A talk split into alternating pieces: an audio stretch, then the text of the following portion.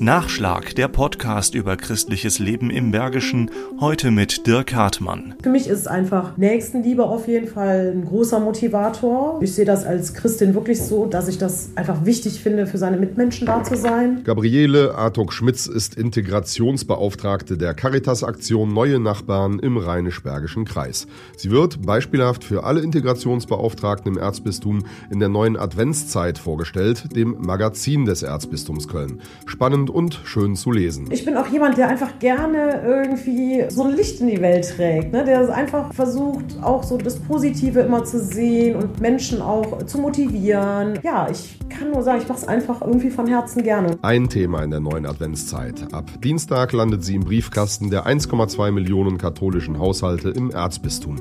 Chefredakteur Robert Böcker war in der aktuellen Ausgabe diesmal neben vielen anderen Themen der Servicegedanke aus gegebenem Anlass besonders wichtig. Vor dem Hintergrund der wirtschaftlichen Krise, die jetzt in diesen Tagen wahrscheinlich sehr viele Menschen besonders betreffen wird, haben wir eine Geschichte über Stromsparchecker, Schuldenberatung und eine Geschichte über die Tafeln ins Heft genommen. Alles Angebote, wo Menschen ganz konkrete Hilfe von Kirche bekommen. Klar schwingt auch in der eigentlich frohen Adventszeit traurigerweise eben neben der Energiekrise und der Inflation auch der Krieg mit. Robert Böcker hat deshalb für das Heft mit dieser Frau gesprochen. Sängerin Nicole, die Dame, die vor vor 40 Jahren den Grand Prix gewonnen hat, weil sie mit ihrem Lied Ein bisschen Frieden nicht nur vor 40 Jahren aktuell war, sondern auch heute noch ungebrochen aktuell ist. Denn ein bisschen Frieden wünschen wir uns allen und vor allen Dingen den Menschen in der Ukraine, die unter der russischen Aggression leiden müssen. Völlig ungewohnt im Advent die Fußball-WM. Anlass genug, das Idol des ersten FC Köln und den Weltmeister von 1974,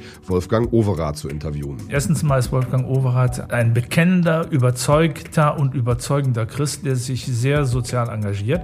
Und natürlich den ehemaligen Fußballweltmeister jetzt zu Beginn der Fußballweltmeisterschaft in Katar ähm, zu Wort kommen zu lassen, hat einen besonderen Reiz. Klar spricht die FC-Legende ausführlich über Fußball, aber eben auch über den Glauben. Ich war immer der Überzeugung, der Glaube ist unheimlich wichtig für uns. Der Herrgott muss doch für uns Menschen über allem stehen.